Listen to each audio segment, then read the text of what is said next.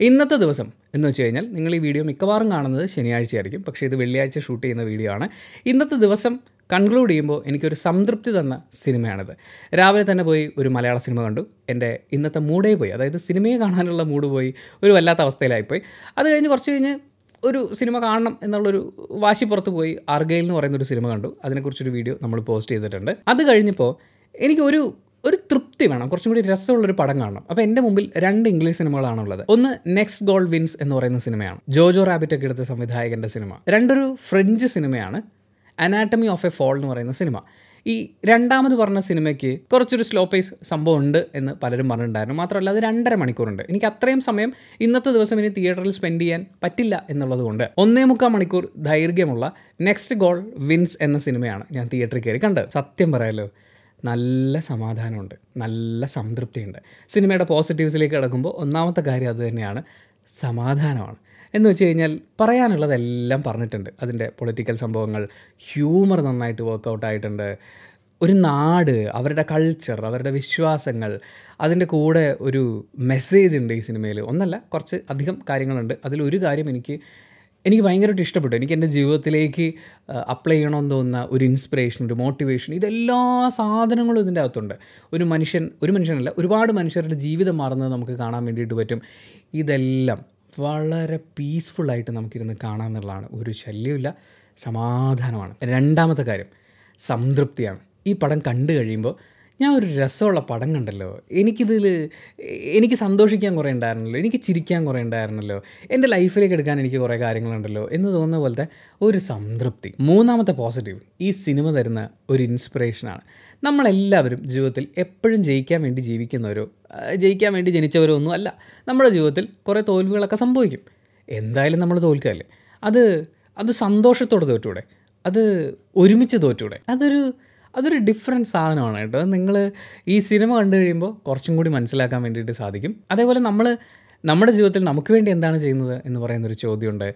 കുറേ കുറേ കാര്യങ്ങൾക്കുള്ള ഒരു മറുപടി അല്ലെങ്കിൽ ഒരു ഇൻസ്പിറേഷൻ അതൊക്കെ ഈ സിനിമ തരും. അടുത്ത പോസിറ്റീവ് അതാണ് ഈ സിനിമയുടെ ഏറ്റവും വലിയ പോസിറ്റീവ് എന്ന് പറയുന്നത് ഹ്യൂമറാണ് ചിരിച്ച് ചിരിച്ച് വയറുവേദന എടുക്കുന്ന ചിരി എന്ന് ഞാൻ പറയില്ല. പക്ഷേ നമ്മളിങ്ങനെ പുഞ്ചിരിച്ചുകൊണ്ടേയിരിക്കും ഓരോ ഡയലോഗ് ഓരോ സിറ്റുവേഷൻസ്. നല്ല രസമാണ് ഇതിങ്ങനെ കണ്ടിരിക്കാൻ വേണ്ടിയിട്ട്. അതിൽ ആ നാട്ടുകാർ കാണിക്കുന്ന അവരുടെ കുരുട്ടുബുദ്ധി പരിപാടികളൊക്കെ ഉണ്ട്. ഇതിന്റെ കഥ ഇത്രയേ ഉള്ളൂ.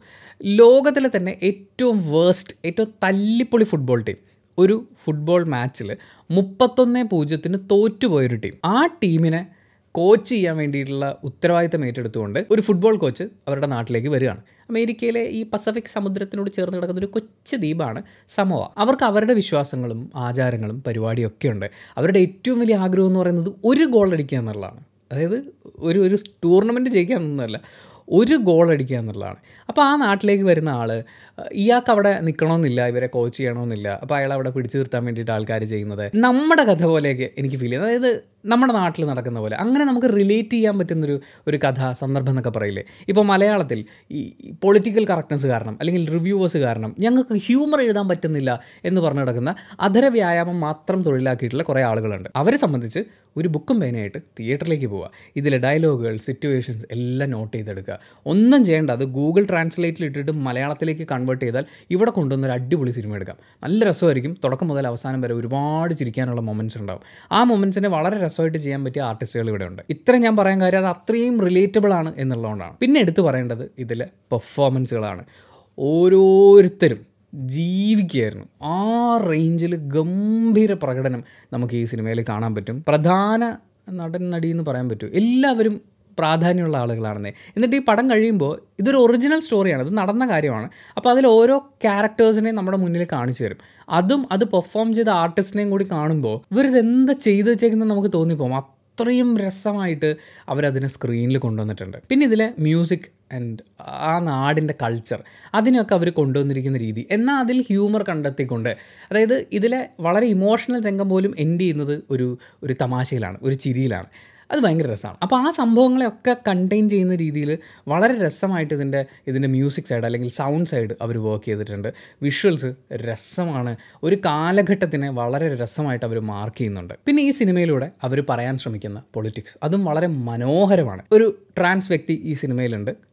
വളരെ പ്രധാനപ്പെട്ട ഒരു കഥാപാത്രമാണ്. റിയൽ ലൈഫ് ക്യാരക്ടറും കൂടിയാണ്. അതിനെ അവർ അവതരിപ്പിച്ചിരിക്കുന്ന രീതി പെർഫോം ചെയ്തിരിക്കുന്ന രീതി അവരെക്കുറിച്ച് പറയുന്ന രീതി ഈ വെസ്റ്റിൽ നിന്നാണ് പുരോഗമനം ഒഴുകി വരുന്നതെന്നാണല്ലോ നമ്മൾ വിചാരിച്ചിരിക്കുന്നത്. അതിന്റെ എല്ലാ ചിന്തകളും എല്ലാ സാധനങ്ങളും ഉള്ളിലുണ്ട് എന്ന് വിശ്വസിച്ചിരുന്ന ഒരാളുടെ അടുത്ത് ഈ ഒരു സിറ്റുവേഷനെ കുറിച്ച് ആ കുഞ്ഞു ദ്വീപിലുള്ള ഒരു മനുഷ്യൻ പറയുന്നുണ്ട്. അത് ഭയങ്കര ബ്യൂട്ടിഫുൾ ആണ്. അതേപോലെ റിലേഷൻഷിപ്പുകളെ കുറിച്ച് പറയുന്നത് മാനസികാവസ്ഥകളെക്കുറിച്ച് പറയുന്നത് ഇതിലെല്ലാം ഹ്യൂമർ ഉണ്ട്. അതാണ് ഞാൻ പറയുന്നത്. ഇത് ഇത് മുഴുവൻ ഭയങ്കര രസമായിട്ടാണ് അവർ കൈകാര്യം ചെയ്തിരിക്കുന്നത്. പിന്നെ ഡയലോഗ്സ്. അതിനകത്താണ് ഈ ഹ്യൂമറും പൊളിറ്റിക്സും സാധനങ്ങളും ഒക്കെ നിറഞ്ഞു നിൽക്കുന്നത്.